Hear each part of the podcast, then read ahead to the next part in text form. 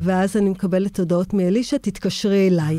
אני מתקשרת אליה, אז היא אומרת לי, "אה, הבית שלך התפרק. מה פירוש הבית התפרק? האדמה זזה, היסודות של הבית אה, זזו, וכל הבית נסדק.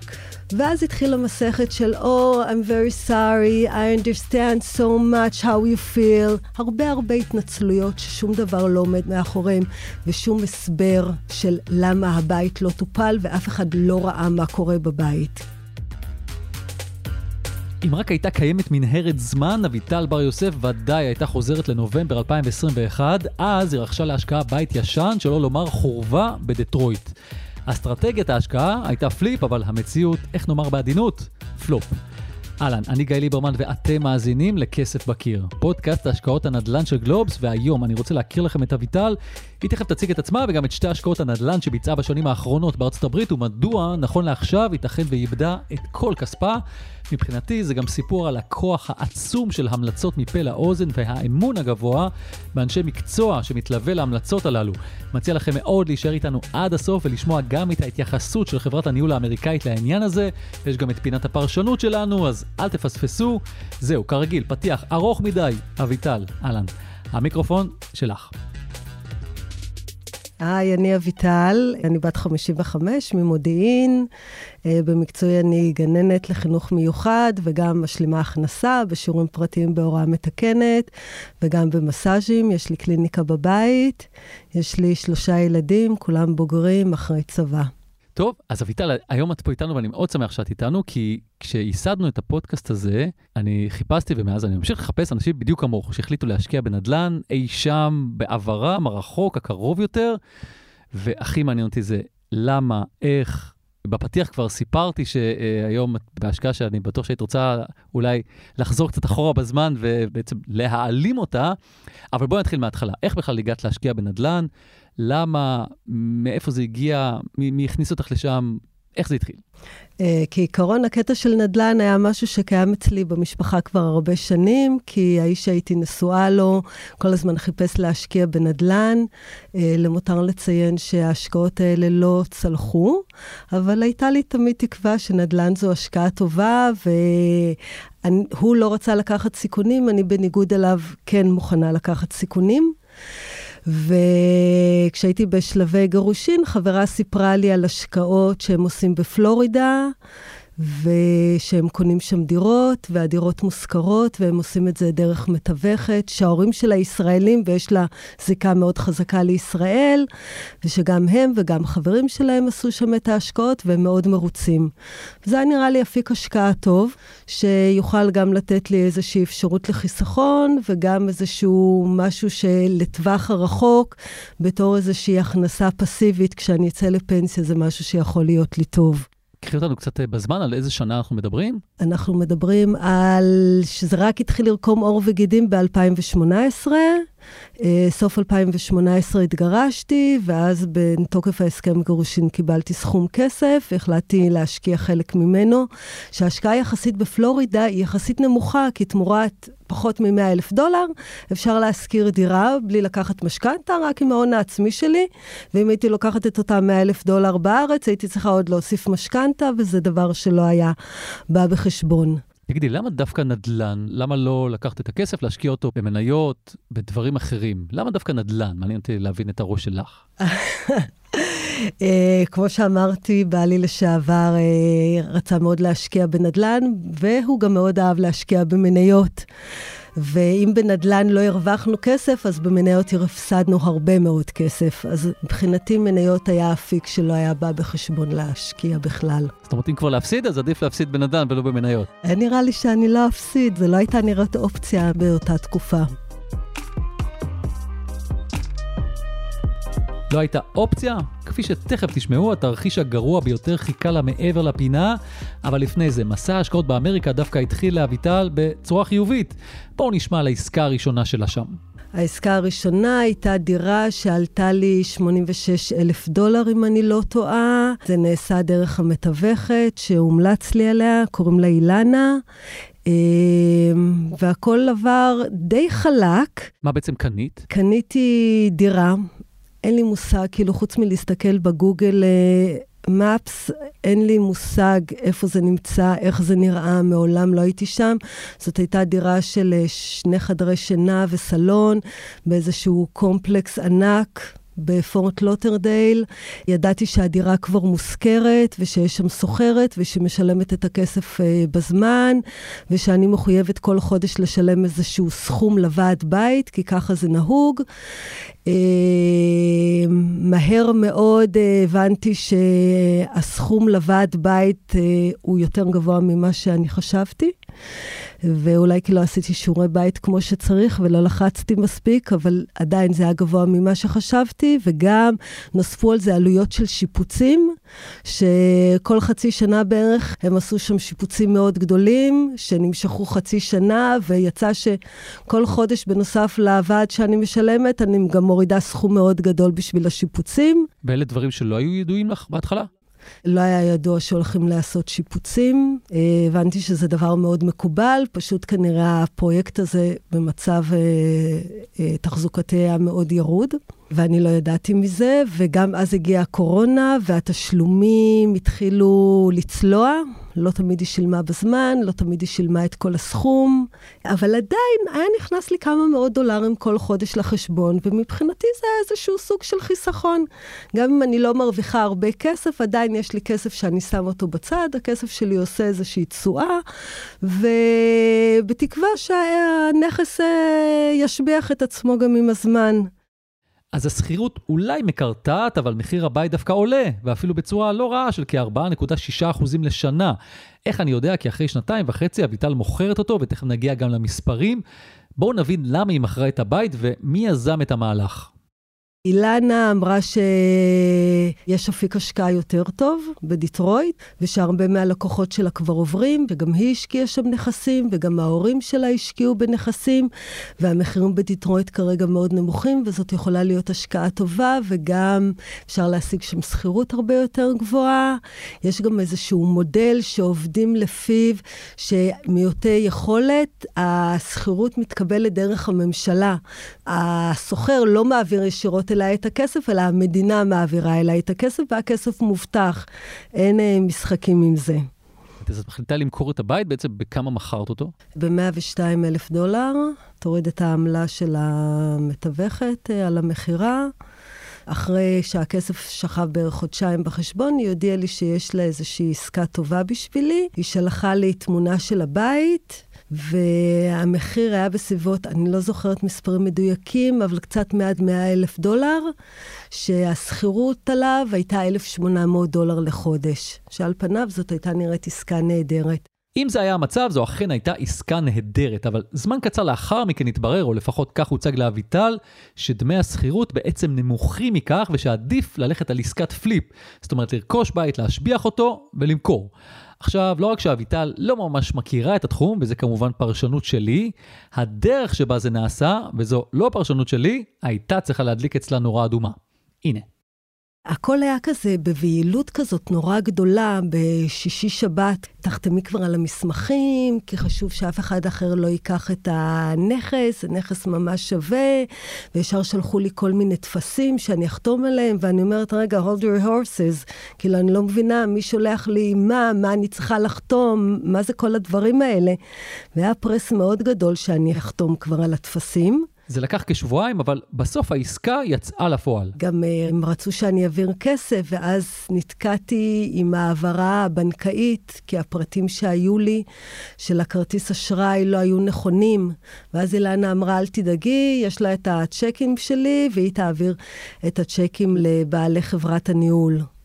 ובאמת, תוך אה, שבוע, שבועיים כבר הכל נחתם, והעברתי להם, בהתחלה העברתי 21 אלף דולר, שזה הסכום של הבית, ועוד 86 אלף דולר על השיפוצים.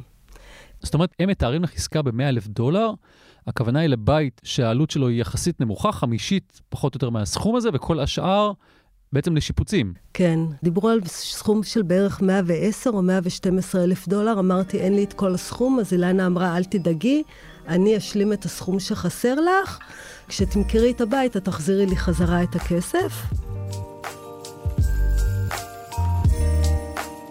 מכירת נכס שבסך הכל עבד בצורה סבירה, מבלי שיש חלופה בקנה, הצעה לעסקה של החזקת נכס לטווח ארוך, שהופכת לעסקת פליפ, מתווכת שמציעה להלוות כסף מכיסה הפרטי, ורק כשתתקיים עסקה. תוסיפו על זה מעורבות של חברת ניהול חדשה ומקומית שאביטל לא מכירה כשהכל נעשה בשלט רחוק, מה כבר יכול להשתבש? מסתבר שדי הרבה. אחרי שהבית שאמור היה להיות עסקה מצוינת נרכש, החלו עבודות השיפוצים, אבל אביטל מספרת לי שהיא הרגישה שהיא די מחוץ לעניינים. ואני מדי פעם שולחת הודעות מה קורה עם השיפוץ. באיזשהו שלב אה, חזרו אליי עם כמה תמונות, עשו שיפוצים באינסטלציה ועשו שיפוצים בחשמל. אני ממשיכה לשלוח הודעות, אני לא שומעת מהם שום דבר. היחידה שאני מצליחה לתקשר איתה זאת אילנה, שאומרת, אל תדאגי, אני אהיה בדיטרויט, אני אבדוק מה קורה, והיא חוזרת, והבית מתקדם, והכול בסדר. אביטל ממשיכה ומספרת לי שבחודש אפריל השנה, בעלת חברת הניהול שבפועל אחראית על העסקה, אישה בשם אליסה או אלישיה, הגיעה לישראל כדי לפגוש משקיעים. אביטל וחברה שהשקיעה כמוה בבית אחר בדטרויט נפגשו עימה, לדברי אביטל, היא קיבלה הבטחה שעד סוף מאי 2022, דהיינו בתוך כחודש מאז הפגישה, השיפוץ ייגמר וניתן יהיה להתחיל בהליך המכירה שלו. זה לא קרה. מגיע סוף מאי, אני לא שומעת מהם כלום. תחילת יוני אני מתחילה לשלוח הודעות, מה קורה עם הבית, אה, ואז אני מקבלת הודעות מאלישע, תתקשרי אליי. אז היא אומרת לי, הבית שלך התפרק. מה פירוש הבית התפרק? האדמה זזה, היסודות של הבית אה, זזו, וכל הבית נסדק. היא אומרת לי, הייתי בסיור קבלנים יחד עם הקבלן, ונכנסנו לבית שלך וראינו את המצב שלו. אז אמרתי, רגע, איזה עבודה נעשתה בבית? אז היא אמרה לי, נעשו עבודות חשמל ואינסטלציה. אני אומרת, אבל העבודות חשמל והאינסטלציה נעשו כבר לפני הרבה חודשים, כאילו, מאז אף אחד לא היה בבית. ואז התחילה מסכת של, Oh, I'm very sorry, I understand so much how you feel. הרבה הרבה התנצלויות ששום דבר לא עומד מאחוריהם, ושום הסבר של למה הבית לא טופל, ואף אחד לא ראה מה קורה בבית. כי יכול להיות שהתזוזות האלה של האדמה כבר היו מזמן. אז אני אומרת לה, טוב, יש חברת ביטוח, חברת הביטוח לא מבטחת כאלה דברים, היא לא מבטחת תזוזות באדמה. אה, הסתכלתי אחרי זה על הפוליסה, מסתבר שאכן ככה, שאלתי אם אפשר להביא מהנדס שיבדוק את זה, שאלו אותי, את רוצה להוציא כסף על מהנדס? אנחנו כבר יודעים שזה המצב. אז אני אומרת לה, רגע, אז אם נעשה שיפוץ רק של החשמל ושל האינסטלציה, עוד נשאר הרבה כסף.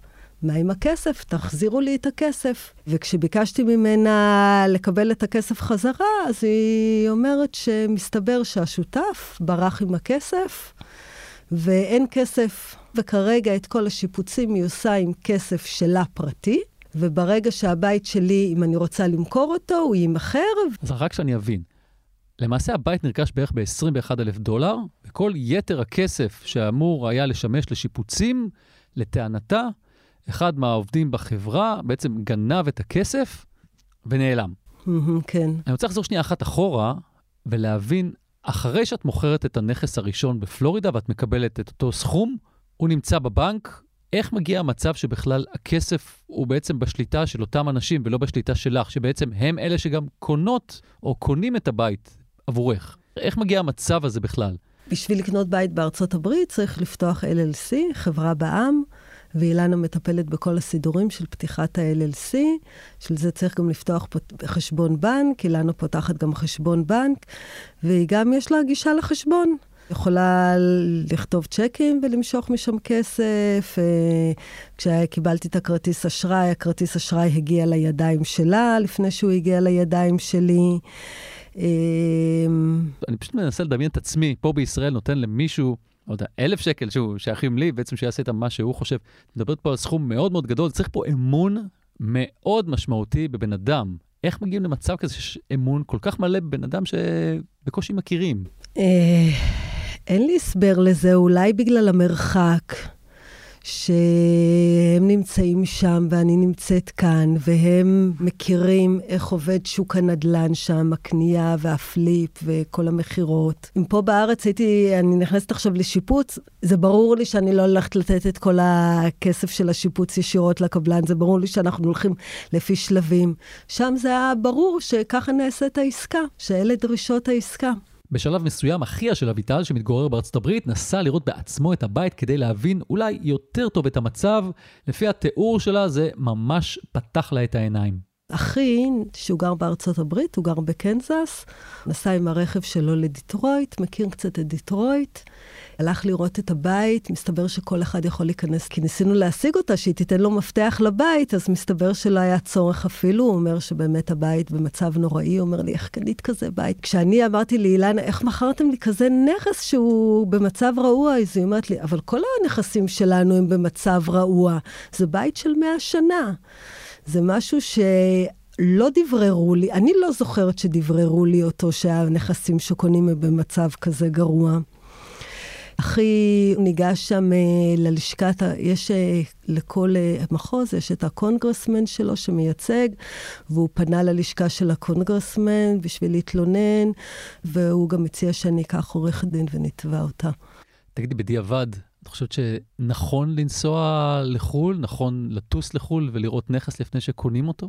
מי שיש לו זמן ויש לו את האפשרויות הכלכליות לעשות את הנסיעה הזאת, אה, אני חושבת שזה must. אם אני יכול ככה לזקק את זה, אה, אני חושב שהנושא של האמון פה, ובעיקר המפה לאוזן, זה עניין ששובר מאוד מהר את הכללים הרגילים, וברגע שמישהו שאתה מכיר, את מכירה, בא ואומר, הנה, יש פה מישהו, הוא אמין, אני חושב שזה אולי הדבר שהכי קונה אותנו. תקני אותי אם אני טועה. נכון, נכון. אני חושבת שכשאנחנו באמת עושים כאלה עסקאות, אני חושבת שהדבר שהכי קונה אותי בתור אחת שיש לה עסק, ואנשים מגיעים אליי מפה לאוזן בעיקר, ולא דרך הפרסומים שאני עושה בפייסבוק, בעיקר מגיעים אליי מפה לאוזן. אז אני באמת מאמינה באנשים שהיו מרוצים וממשיכים למסור את המסר הלאה. ואני חושבת שאני מטבעי, בגלל שאני חושבת שאני בן אדם שמאמין לאנשים, שאני מדברת עם אנשים ואני שומעת את מה שיש להם להגיד, ויש לי נטייה להאמין. אה, עברתי כמה דברים בחיים ועברתי דברים לא פשוטים, ודווקא אנשים שתמכו בי ועזרו לי ויכולתי להאמין בהם, הם עזרו לי לצלוח הרבה משברים בחיים. אז יצא שאני בן אדם מאמין. אם אני אסכם את זה, רכשת את הנכס בנובמבר, ונכון להיום אין שום הכנסה, בעצם את אפילו לא יודעת האם תקבלי בחזרה נכון, חלק מהכסף הזה. נכון, נכון מאוד. איזה עצה את יכולה לתת לאנשים אחרים שעכשיו מונחת בפניהם הצעה לרכוש נכס בארצות הברית או בכל מקום אחר שהוא לא ישראל? אני חושבת שזה מאוד מאוד מפתה באמת לרכוש נכס. אפילו שאני רואה עכשיו פרסומות, אני אומרת, אך, אם אני אקבל את הכסף, אני אעשה השקעה פה. יש בזה משהו באמת מאוד מפתה. אני חושבת שנכון להיום, הייתי משקיעה את הכסף שלי בארץ באיזשהו אפיק. לא הייתי הולכת לחוץ לארץ.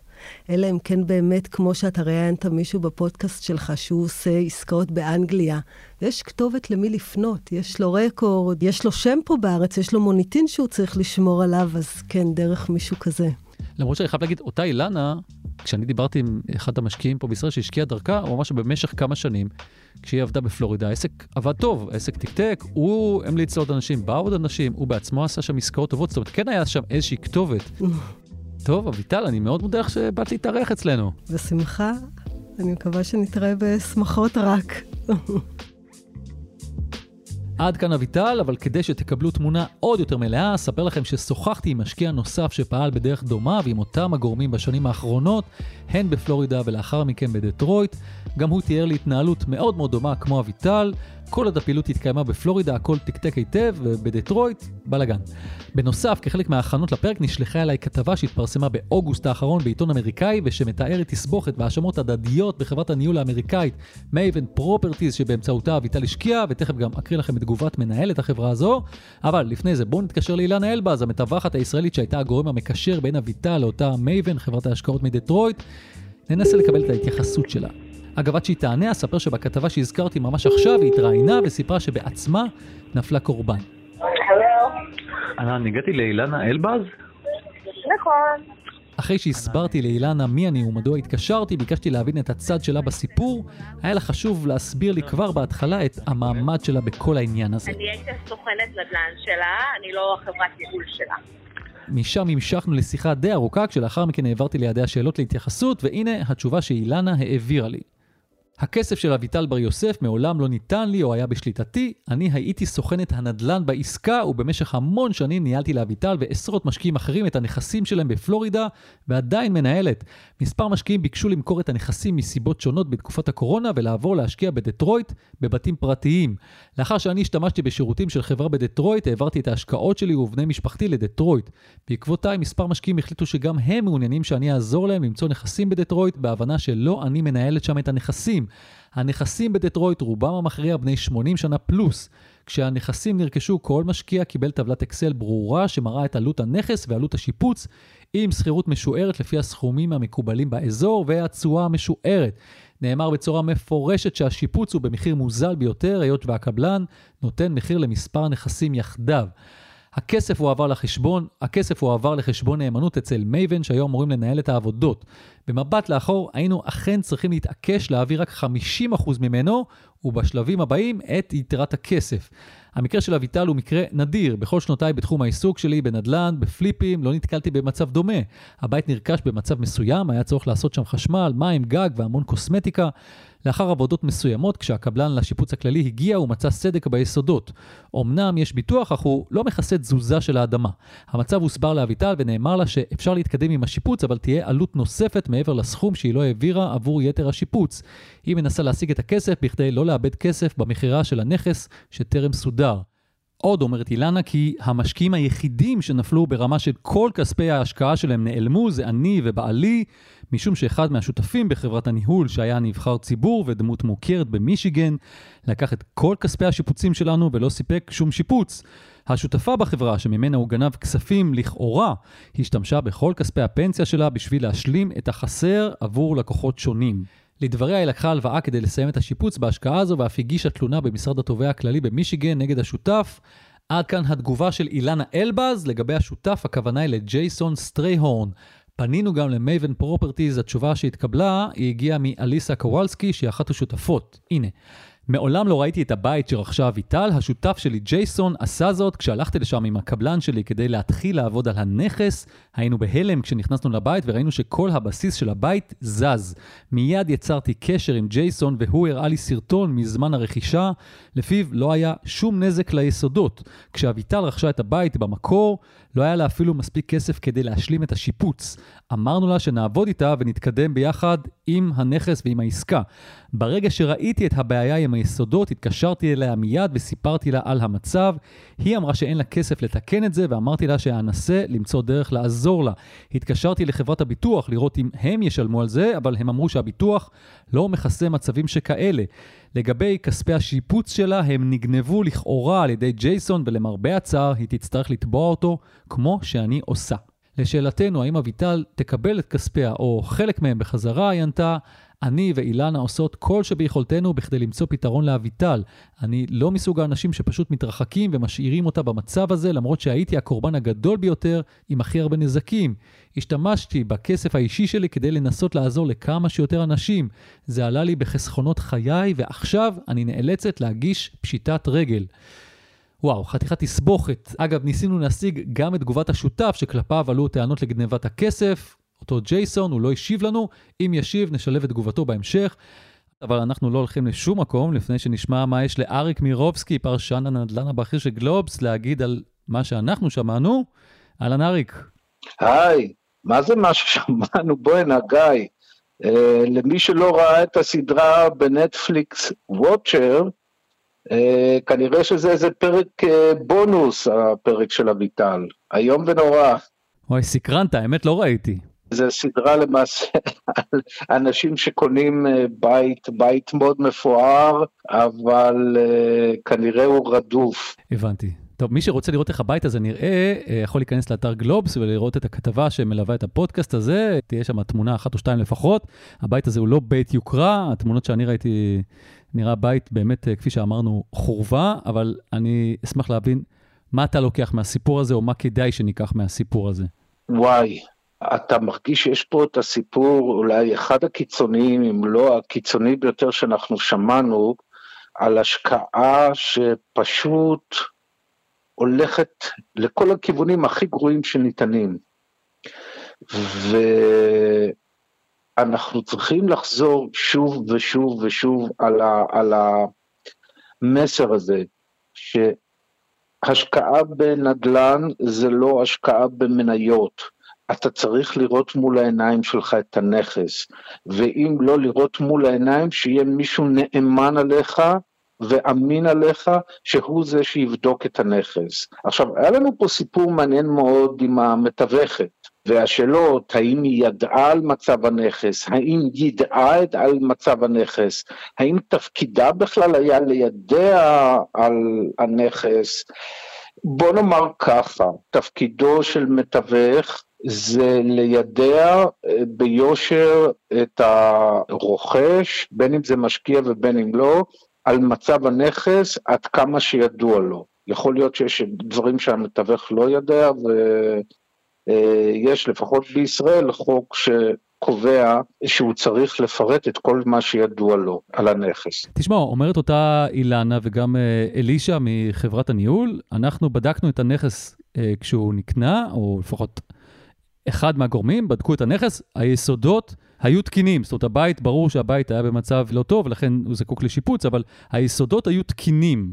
אז מהבחינה הזאת, אני, אני חייב להגיד שאני באופן אישי קצת מתקשה להבין איך זה היה תקין, ואחרי חודשיים לא, וגם נשאלה השאלה, גם אני שאלתי, איך זה יכול להיות שהביטוח לא מכסה את זה? ואולי זה דבר שחייבים להתעקש עליו, או להבין את זה, כאילו, מה כוללת פוליסת הביטוח שלכם? כן, הנה אתה שומע פה באמת, קודם כל אה, בוא נדבר על המתווכת ועל חברת הניהול ונאמר בזהירות, כנראה שהם לא אנשים שתפקידם לבדוק את הנכס עבור המשקיע, אלא אם כן ידוע להם משהו והם טוענים ונניח שנקבל אה, את זה שבעת שנמכר הנכס הם לא ידעו.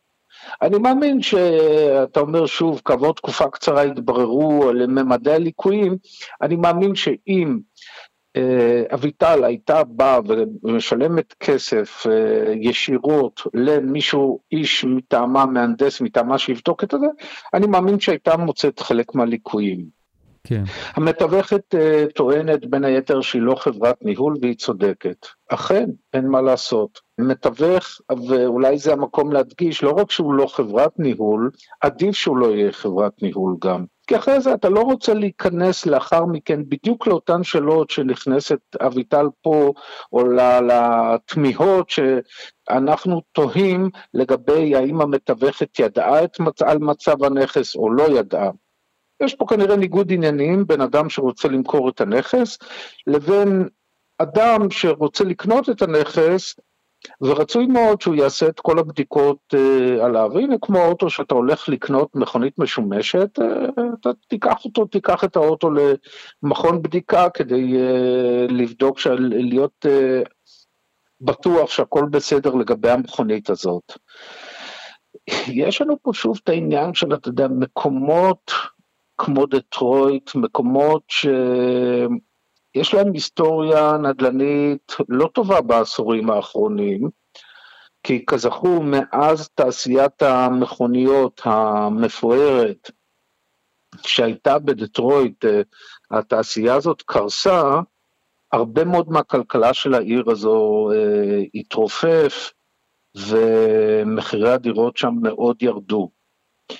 אה, אז אני אומר שוב, אנחנו כמשקיעים צריכים לבוא ולבדוק את הרקע, צריכים לבדוק לא רק את הנכס, אלא גם את הסביבה, וגם את, ה, וגם את כל הסיפור של המקום, כדי להבין לעומק, וזאת בטרם שנשלם את הכסף ונשקיע. ואנחנו שוב פעם רואים, שוב פעם ושוב פעם ושוב פעם, אנחנו רואים את, המק, את הקטעים האלה שאנשים מתפתים למחירים נמוכים. כן. והמשפט באתי בגלל המחיר הוא לא תקף, הוא לא תקף. זה נורא מפתה, זה נורא נחמד, אבל זה ששילמת מעט כסף, זה לא הופך את הנכס הזה למציאה. כן, במקרה הזה הוא היה מאוד מאוד מושך, אבל בכל אופן, בשלט רחוק, נכס כזה רעוע, זה הופך את כל העניין לדעתי להיות עוד יותר מסוכן ובעייתי, וכמו שאתה אומר, פשוט צריך uh, לעשות בדיקות טוב טוב, ואני חושב שמי ששומע את הסיפור הזה, אולי זה עוד יותר מחדד לו את העניין הזה.